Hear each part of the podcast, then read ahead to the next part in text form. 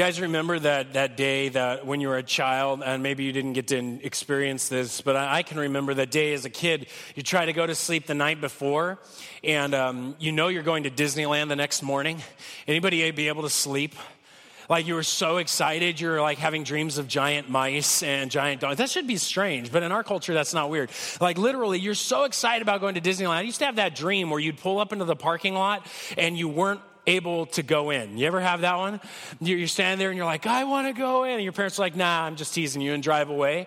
And I had that dream every time before we'd go to Disneyland as kids. Maybe you had one of those great uh, dreams uh, before your vacation where you're going to go hike through the Sierras and you can't help it, but you're excited because you know you got to get up at four in the morning, get in the car and drive or whatever it is. There's all of these experiences. Anybody had an experience like that where you just can't fall asleep? You're just so excited about what you're going to do the next day.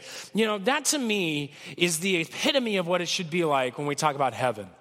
We've been going through this series called Travel Plans. We've been walking through a conversation of this one question Life is a journey. If you knew where you were going to end up, would you change your plans?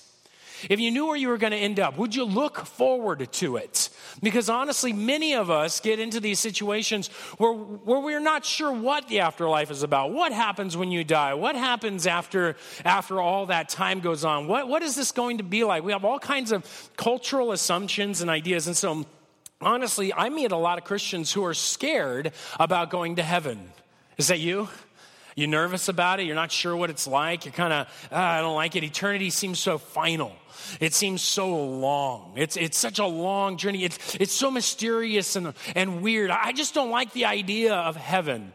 Or, or maybe some of us are just disinterested. It's just this uninteresting concept. You're like, we're going to be singing there for thousands of years, and we're going to be sitting around, you know, what? On clouds, plucking harps and talking to little cherub angels, and hopefully my cloud bumps into your cloud so I can meet you. Or, you know, we have the idea of family reunions, and we read our books by little kids who've been to heaven and stuff like that. And, and, and we may be inspired, but the bottom line is we're just not sure what it is. And to many people, it just sounds boring. And, that's tough. Because if we don't have this concept of what heaven is right, we're not going to live with what the Christian what the Christian vision is. The Bible actually, whether you're a Christian or not, encourages you to imagine heaven, encourages you to look forward to it. Now, the reason why is um, if you're not, I think it should call you to ask the question how in the world do I get there? And those of us who are Christians, it calls us to live in a manner where we know where we're going and all of our fears are gone. It's our hope, it's our, it's our expectation. But when we get heaven wrong, it's not something we look forward to and it's not something we plan to go towards. And so, what we're going to do in the next two weeks at the end and for the rest of the series, we're going to examine heaven. We're going to dive in and look at it. What is this place? What is it like? Because we need some perspective change. I was talking to Actually, when I started the series, uh, somebody in our church who has gone through a motorcycle accident in his head, uh, he, he hit his head pretty hard and he's gone through a massive kind of trauma and, and working it through. And, and God blessed him. He's doing well. He's back at church and things are working out. But he was talking about the experience of his brain rewiring itself. And so he was laying in bed realizing his motor skills weren't as up to par before as before. And he's, he's imagining going home and he's, and he's just angsting inside. He's saying, How in the world am I going to go up the stairs? How am I going to get up the stairs to my bedroom? I can't barely move my legs. This isn't going to work. And he's just overwhelmed by it. And he's talking to his wife, and his wife's like, No, we don't have stairs now. He's just like, No, yes, we do. We have stairs. And he's totally imagining his old house, not his current house that he's living in because the brain is wiring old patterns and old thoughts. And it took his wife to show him pictures and photos of all the different things of his house that he lives in now to, for him to go, Oh, I don't have stairs. And that's the kind of perspective change we need with heaven. We need to get past some old views, some wrong views, some cultural views that, you know, some of us are going to cling on to because that's just how we were raised and what we think and what we read in the cartoons when we were kids. And we got to get to the idea of, no, this is what the Bible is insinuating, is, is telling us, is, is calling us to imagine about this place called heaven. And so we're going to begin with some, some perspective changes. And the first perspective change is kind of strange, but it's something we need to grab onto. This first perspective change is that we are going to be resurrected, and so will heaven and earth. That we are going to be resurrected, and so is heaven and earth. And that's important to us because honestly, this is, this is the oddest thing. We're sitting here going, How in the world is heaven and earth going to be resurrected? Maybe some of us get that we are, but my point is simply this, guys. We're not talking about an ethereal location. We're not talking about like spirit world, like you're a ghost floating around like a shade. That's not what we're looking at. We're looking at a resurrection. In fact, it begins with us. Human beings are resurrected first. Our resurrection is key because Jesus was the first resurrection of them all. And so some people we're going to realize is that this is, this is a resurrection of two kinds. Notice in the book of John, we have the two resurrections laid out. Um, uh, Jesus is speaking and he's talking about his voice. Now he's going to call them out, call all the people to come out. And those who have done good to the resurrection of life, and those who have done evil to the resurrection of judgment. and really, this is a, a simple reality of those who are in Christ are going to have one resurrection, and those who are not forgiven are going to have another resurrection. There's basically two resurrections, but all of humanity is going to be resurrected. The Jewish vision and the Christian vision is not of a disembodied state. That was a Greek concept. It was the ancient Romans and the ancient Greeks who disliked this body, who thought it was an awful thing to be stuck in a cage uh, called the human body. And so they looked forward to this platonic existence where you were a form, where you just floated around as a shade or, or, the, or the truest whatever you are as a spirit. That wasn't the vision of the, of the, of the concept for the Jews. They, they believed you were made a human being. And that to be a human being means to have a body means to have a soul and a body combined, to be of heaven and of earth, to have this combination. And so the vision of the end of the world and the vision of eternity was not, as many people think, clouds and strange, fluffy colors and whatever it is. It was a vision of a physical existence in time and space for eternity in a kingdom of the Messiah, a kingdom of God. That's a radically different perspective. And this resurrection of humans comes first.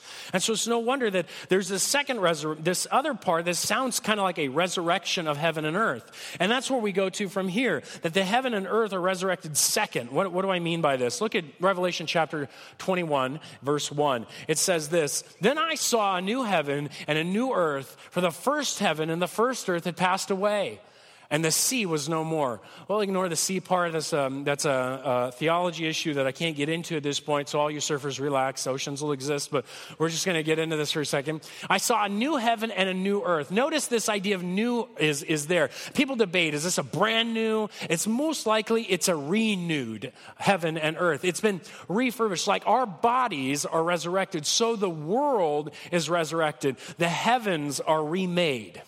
And the idea is here because they had passed away before the judgment. God removed them, brought the final judgment of all of humanity, and now makes the new heaven and new earth.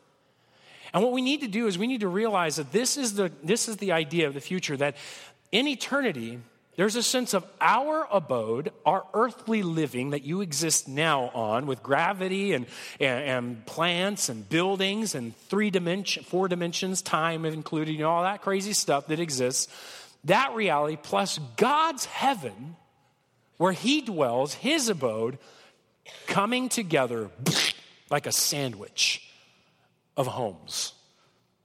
In essence, what this is saying is that there's these two aspects to the, to the, the future reality of our existence as resurrected human beings. If you're forgiven, you'll enter into a time where God dwells with men on earth which will be then heaven because it's God's dwelling place. We'll, we'll clarify this over the next two weeks because it's going to radically, I think, change the way many of us imagine heaven. But this is most important to see this new heaven and new earth, a kind of resurrection, a revitalization, a transformation of the earth. But it doesn't mean that all the things that you know now are gone. There's going to be a connection. And so, the best way to really see this is through our resurrection. You know, and so let's let's take a couple of uh, let's take an examination of the resurrection of humanity.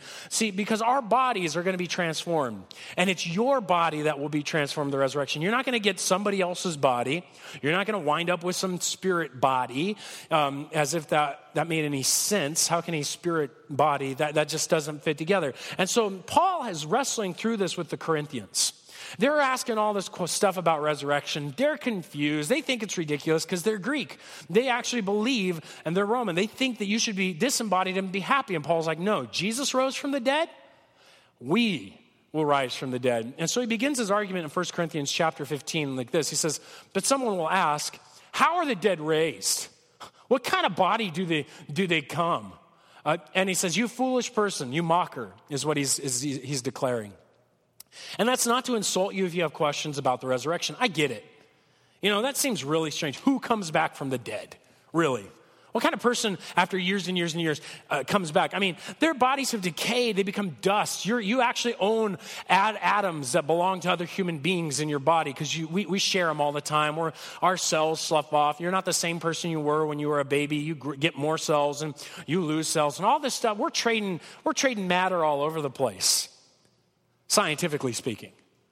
And so, how in the world is God going to take some guy who's been burned to ashes and reconstitute him into a human? And all this stuff. I get that that seems crazy and, dis, and, and bizarre, but, um, but it's not so much if you begin to realize the God we're talking about. If you don't believe in a God, that obviously that's going to sound strange. But if you do believe in a God, then you likely believe that God created everything that you see. And if he's capable of creating everything that you see, do we not think he's capable of recreating the things that he's made? Or did he forget? And the answer to this is really found in the fact that Jesus Christ was resurrected brought back from the dead after being, after being put in the tomb for three days and three nights, brought back not just as some resurrect, not some resuscitated human walking around like a zombie. No, he was resuscitated and no, he was resurrected, transformed, glorified. If you need more questions about that, I don't have time to get into Easter and the resurrection and all that fun stuff that, that we learn on Resurrection Sunday. But if you would like, I'll, I'll point you to this book, The Case for Christ. It's a, it's a modern read, easy to read, and really deals well with the concepts of the resurrection, what's going on. And I'm open for conversation over by, over by the coffee the, at the connection table, and we can, we can have that conversation. Because you need to have it, because the one crux of Christianity is not just that Jesus Christ died on the cross for sins, but that he rose from the dead. Because if we don't have the fact that he rose from the dead, why are we going to rise? Why would we expect a resurrection? But because Christ rose from the dead and didn't just become some normal human walking around, he was glorified, his body was transformed. We have a hope of a resurrection. And so Paul gets into this. Well, what kind of body is this, anyways? And he says, Now, I want you to imagine this with me. What you sow does not come to life unless it dies. And everybody there knew what sowing meant. And not sowing, but throwing seed out and letting it fall into the ground. And so imagine with me, you have a kernel or an acorn in your hand. And he's saying, Look, guys, unless it dies, unless it's thrown in the ground, what you sow is not the body that it is to be, but a bare kernel, perhaps of wheat or of some other grain. But God gives it a body as He has chosen, and to each kind of seed its own body. Have you ever looked at an acorn? It's crazy to think that that acorn becomes a big old tree. You're, you look at that, they just don't match. The, the, the tree is greater than the acorn, but it's still the same thing. Genetically, the same thing. It is coming to the same thing. And so, what you imagine now is the current body that you and I own is a lot like that acorn. We, aren't, we haven't shown completely what we're going to be like, but there's a correspondence. You will be human, and you will be glorified as a human. You will be like Christ, as the Bible says.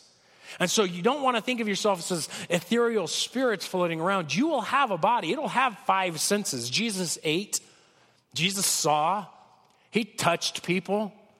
Imagine eternity then not without senses, but with full senses. Your five senses, a real existence, a bodily existence. You're thinking, okay, well, what, what's that like? Well, Paul goes on. He begins to detail it out a little bit more. Nope, go back for me. Stay there. This transformation is a connection. Sorry, you were right. Go forward. yeah, my bad. And he says this So it is with the resurrection of what is de- of the dead. What is sown perishable and what is, is raised imperishable. Notice this what is sown is perishable, weak. Anybody here who's above the age of, of whatever, you, you, wherever you start realizing, man, I'm getting old, you know the body is perishable. Amen? And they said it loudly. You know, so, the point is that we're perishable. We get sick. I got a cold right now. It's not fun. And you're sitting there going, and everybody else with the cold, cough with me now, you know? It's like spread it around. Um, don't do that. The point is simply that we're perishable. We get sick, we're weak, we're dying, but you're, you come out imperishable. Throughout the rest of the New Testament, you'll begin to see how this falls into place. Death is no longer around. Can you imagine living a life where you don't fear death? Where it doesn't possess your thinking? Where you're not struggling to stay young? With your cosmetics and your exercise and, and all the other stuff we do to stay young? No, you have the body of youth with the wisdom of age. All of us who say, ah, the youth, they, they, they just waste their lives. No, it's awesome. You, you and I, when we're resurrected, will be eternally young. I was bounding up the stairs on my way upstairs, and, and one of our tech guys says, Man, I remember when I used to do that. I turned over and said, You're going to get to do it one day real soon again. Because that's what it is. We have a, not that he was going to die soon, but the point is simply that we're going to have this imperishable body and we're going to have the ability to, to bound and run and do, we'll see that in a second. But guys, the sickness is gone. The cancers are gone. The AIDS are gone. All the proclivities and the weird things that happen to our bodies, all the genetic defects are gone. I imagine the wonder and the joy of those with Down syndrome or of these, with these mitochondrial diseases and stuff, awakening in the resurrection, going, I finally can say what I wanted to say this whole time because their bodies had limited them. It's not that we don't really know them, it's that their bodies have limited the, who they are, and they're gorgeous, wonderful people, and those people are still there. And then the rest of them come out too, without sin, as we'll get to in a second. The blind to see colors. Those who have lost their ability to walk suddenly stand up again and go, I remember this. Those who have never been able to, for the first time, take their steps. I can imagine all of us are going to gather around to go, He's going to take his first step. He's going to see his first colors. He's going to hear his first music. The glory of the imperishable body is that all of the fallenness is removed, never to fail again. Wow. Is that something to look forward to? It's sown in dishonor, but it's raised in glory. This is aiming at sin. Guys, how messed up are our bodies? How bent are our proclivities? Our desire to shade and hide the truth? Our, our ability to look at each other in lust? Our ability to get angry in an instant because we're so selfish, we're dishonoring our God. We ignore Him, we push Him out, and instead, what we come back is we come in glory without sin. Where, where the alcoholic doesn't have the desire to, to, for drugs, doesn't have the desire to be drunk, doesn't have the desire to mask his pain, where the people struggling with homosexuality don't have a, have a worry about sex, where all of the sex drunk human beings don't have a worry about it anymore. We're free. Where relationships aren't bent from our arguments and winning. They're just open and honest, and we take each other for who we are. And it's glorious and beautiful because it's true and it's honest and it's always good. I love the idea of heaven being this that you know what? You can do whatever you want because you'll never sin. You'll never want to sin, and you'll always want to glorify God with every desire of your heart. That's what it means to be raised in glory. Some people point out the fact that we'll possibly glow. You're thinking, that's odd. Well, you read about Moses, and Moses is in the presence of God, comes down the mountain, and his face is glowing, freaks the people out, so he has to put a, a mask on, basically, a veil. And I don't know if that's what the case, what case will be, but I can imagine spelunking will be a lot of fun if you're glowing. You know, you're like, hey, cool caves. You know, you just walk on in. I have no idea. I'm just let your imagination run a little bit. But glory implies light. It impl- implies beauty. It implies wonder. It implies sinlessness. It's sown in weakness and raised in power. How many things do we wish we could do that we can't? How many of us wish we could just hear the beat? And instead, you're like, you know, and I'm, I'm next to you messing you up on purpose because I'm mean. But how many of us wish we could play those sports and we just don't have that coordination? I believe what this implies is that where there was inability, there is ability. Now, I don't believe that you're just going to show up and be naturally good at everything. And we'll find out that there's room for growth and there's room for, uh, for development and there's room for all of this stuff that we exist, we have in heaven that's limited by death. And that is eliminated. And so there's so much in these verses. He goes on to say, look, it is sown a natural body, it is raised a spiritual body. And there is a natural body, there's also a spiritual body. What does he mean? See, it's spiritual body. We're going to be like disembodied spirits. Woo! No, no, no. Spiritual always implies the presence of the Holy Spirit. When you talk as a Christian, spiritual does not mean ethereal. It means God's full presence. It is a body that can endure the presence of God. It is a body that is tuned to see the spiritual reality. See, your eyes can't see a lot of things.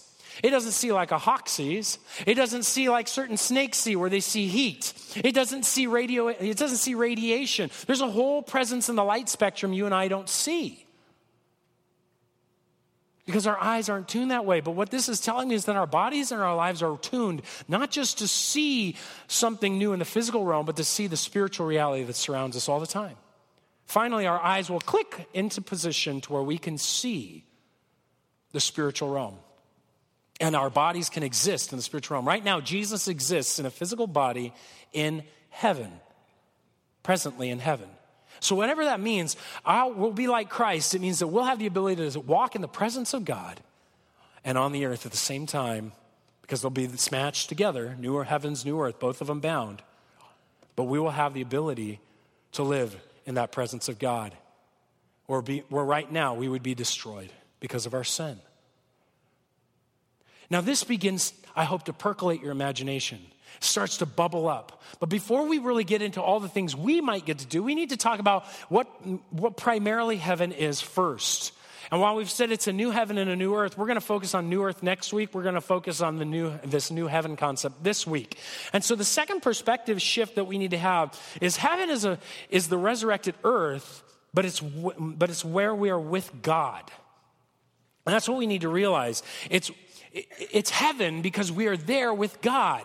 It's not heaven because we're floating in another space. It's heaven because God is present. Wherever God is in his fullness and he lives, that's heaven. Got it? So it's a new, God says, I got a new heaven, I got a new earth. They're the same thing because I'm living there on earth. How do we know this? Look at Revelation chapter 21, verse 3 through 4. Eh, after he's just said, A new heaven and a new earth is coming, he says, And I heard a loud voice from the throne. And this is God speaking in the book of Revelation. He's literally speaking from the throne. He's saying, Behold, the dwelling place of God is with man. He will dwell with them, and they will be his people. And God himself will be with them as their God. Not, not just Jesus, who is God, not just the Spirit who dwells in us, the Father Himself will dwell with us. And so the fullness of the Trinity, the fullness of God will be present on earth because sin will be gone. And he goes on to say, He will wipe away every tear from their eyes. Notice how intimate this is.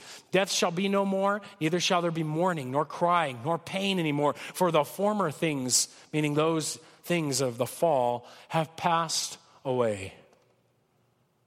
Whew. The wonder and the joy of what we have is that God will be with us in a world much like this. Not a radically weird, different physics world. No, God is here, and the world is able to withstand the presence of God, and we are able to withstand the presence of God, and that is a good thing. You see, in heaven, we're even going to see God. And uh, this has been argued throughout history like, are you going to see him like with spiritual eyes? Or, no, we're going to be resurrected. Our eyes are going to be tuned on with spiritual bodies. We're going to see God in the flesh.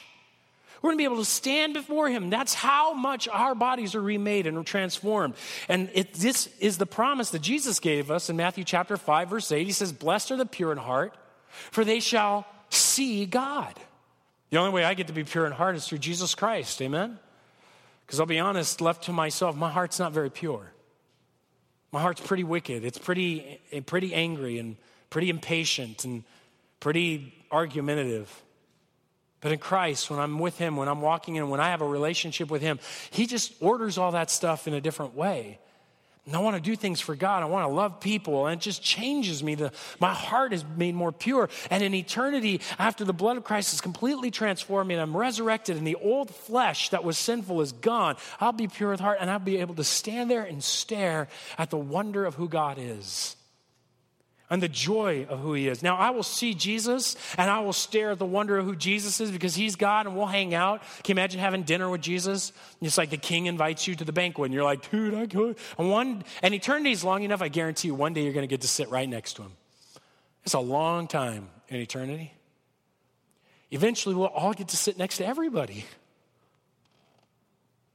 When you start putting it in context like this, where it's real banquets, where it's real people, where it's really us, it starts getting exciting. And we will really see God. How does that work? I don't know. Does it mean we like we walk up to heaven, we're like, what's this? Pull your number. I got 1,173,632. Okay, when your number's called, you get to go see God. Okay, looking forward to that day. You know, is that I don't know.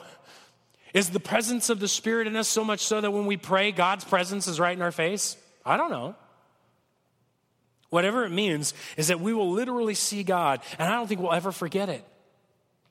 But the presence of God, it's important. The presence of God is what makes heaven a paradise. If there was no God there, there is no paradise. See, paradise is a word that refers back to the garden. And in the garden, there was intimacy between us and God. He treated Adam and Eve like his children. And so we have this intimacy with God that will exist in heaven where we will know Him, we will talk to Him, we will hear Him, we will respond back and forth. There will be an intimacy that's connected there. Does that mean we'll just sit around staring at Him? I mean, He's the best thing there, so we're just like, oh, He's so pretty. Oh, I feel so good staring. Is that how it'll be? And so we never go explore the rest of the new earth. We're just like, I don't know. I have a tendency to think that God wants to continue to be a creator.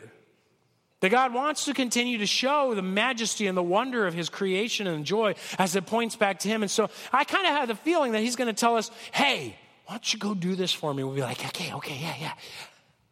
And we'll feel a lot like when our parents say, hey, we're going to go do something tomorrow. What? What? We're going to Disneyland. I can't wait. I think anytime God tells us we're going to go do something, all of us will be like, that's going to be awesome. Because why wouldn't it be? And I think God begins to work with us, and there's more than just Him sitting on the throne that we're staring at, because all other heavenly pleasures derive from and are secondary to God's presence. He is joy, He is adventure, He is thrill, He is all these things. And so we gain all that from with Him, but being with Him, but I believe He expresses that in a way that you and I as human beings experience. And so, we wind up with this kind of a psalm, Psalm 36, 7 through 9. Notice this lusciousness. How precious is your steadfast love, O God. The children of mankind take refuge in the shadow of your wings. So we're talking about God Himself. He's the one protecting. They feast on the abundance of, their, of your house. That's what heaven is. It's God's house. We're going to feast on the abundance. We're not just sit and stare at God. He's got abundance there, like the garden. Adam and Eve just didn't sit and stare at God. They got up, they got to eat, they got to go do incredible things before they fell. You will give them drink from the river of your delights. Yeah, his delights. God's not boring. He's like, check this out. And he's got a, just this ton of delights he has that he wants us to enjoy because you know what happens in heaven? None, we will never worship those things. We will always worship him. Everything that we do in heaven, notice, will derive back to him. In your light, do we see light? And the point is simply this that all the joys of heaven, all the joys that come out of heaven are connected to who God is. It all radiates. It's like going to an art show or listening to music and you know who the artist is because it just screams them. The entire universe will scream God, God. And you can't help but notice it.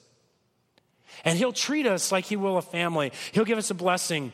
And I'm going to we're going to go through this quickly, but there's the blessings of a parent exist there. And I really believe what he's doing there is he calls himself Father in heaven. And he's going to treat us like his children. And there's going to be this glory of his, of his presence and his gifts. And like on Christmas, we're going to get these gifts from God. But the difference between us now and then is that we'll open it up, we'll rejoice over the gift, and it'll make us love God more and not the present. We will never turn anything into an idol. And so God is able to give us everything for our delight because we'll never turn it into evil. we will always turn it back into worship. It will always be another form of worship, not just instrumental worship, but life worship. I have a, I'll talk about that next week. I'll, I'll save that. I'll save that story. But the point is here that when you begin to think about this, heaven is something that is so powerful for your imagination to gather on. As long as it's guided by the Bible, it should thrill your heart and grow your expectation. You can't be so heavenly minded you're no earthly good. Because all it does is ignite in us the joys and the desire to be good. Notice this in Philippians chapter 1, verse, verses uh, 12 through 21. You're going to have to turn there, but I'm, gonna, I'm just going to read it to you. You don't need to do that. I just want you to hear what Paul says. I want you to know, brothers, that what has happened to me really served to the advance of the gospel. So he's become known throughout the whole imperial guard and to all the rest of the, my imprisonment for Christ. He's been put in jail, which are not nice. They're horrible places like sewers. And most of the brothers have become confident in the Lord by my imprisonment and are much more bold to speak the word without fear. Some indeed preach Christ from envy and rivalry, but others from goodwill. The latter do it out of love, knowing that I'm put here for the defense of the gospel. The former proclaim Christ out of rivalry, not sincerely, but thinking to afflict me in my imprisonment. What then? Only that in every way, whether in pretense or in truth, Christ is proclaimed, and that I rejoice. How in the world does this guy go through being in prison? Letting people try to stick it to him by preaching, trying to be more famous than him, or preaching the gospel. How does he get away from rivalry? How does he get over all this stuff? And how can he say he rejoices? He says, Yes, I will rejoice. For I know that through your prayers and the help of the Spirit of Jesus Christ, this will turn out for my deliverance. How is he sure of that? As it is my eager expectation and hope that will not at all be ashamed, but with full courage, now as always, Christ will be honored in my body, whether by life or by death. For to me, to live is Christ, and to die is gain. Paul had such a concept of heaven, such a concept of eternity, that he would go through the pains and the sufferings of life and give himself away for the love of others and the sharing of the gospel, then, that, that any would go there. He knew that the gates of heaven were wide open they were not closed. It's the gates of Hades and hell that are closed. And he knew he needed to go there and storm those at every cost because he was already guaranteed heaven. When you're heavenly minded, when your hope is set there, you will, you will run after what God calls you to do with such great faith, you'll never fear. Uh, there may be fear, but you'll never ultimately fear because it will drive you forward in confidence. And so, my challenge to you, us this morning is this question here Ask yourself if I really looked forward to heaven, how would I live differently? If you really looked forward to the true heaven, how would you live differently? Because I guarantee you guys, heaven's not boring, as we'll see next week. It's thrilling. And it will motivate you and me to do what God has called us to do. And we'll enjoy every second of it.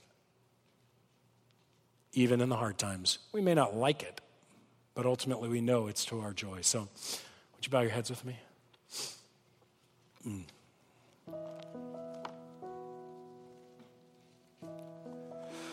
You know, I've made the statement that heaven is the presence of God. It's a lot like this earth, but God chooses to dwell there. And, and maybe this morning, you're here, you're, you're working through a lot of different things in your life. Yeah, you, you believe in a God, but you're not so sure heaven is your destination. The question is simply this If heaven is full of God's presence, why wouldn't we want his presence now? If we don't want to be with him now, why would we want to be with him forever in eternity?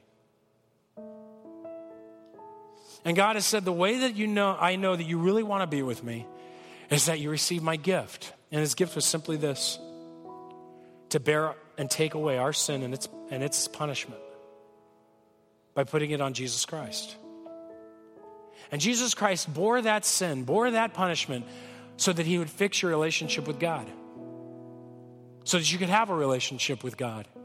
Not just the idea of one, a real one, where God stops being the God in the heavens and an idea and becomes the God who dwells in your life, who starts convicting you of sin. Before, you probably don't wrestle much with sin.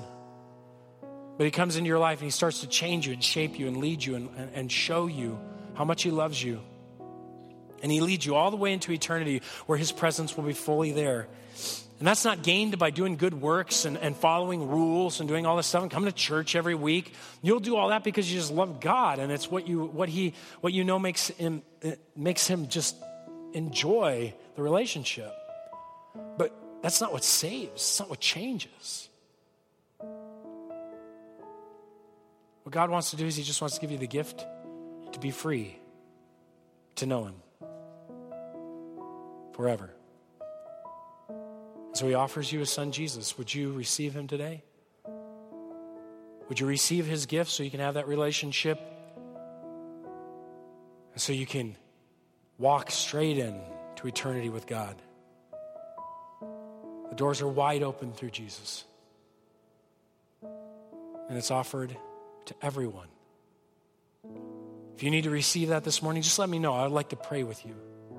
If you know you need to get right with God through the work of Jesus Christ so that you can have that destiny of heaven, you change in your travel plans, just let me know by putting your hand up. I'd love to pray with you, give you that opportunity. The prayer doesn't save you, but it's just a way of expressing that you trust that Jesus Christ is enough to get you into heaven and that you're receiving that gift.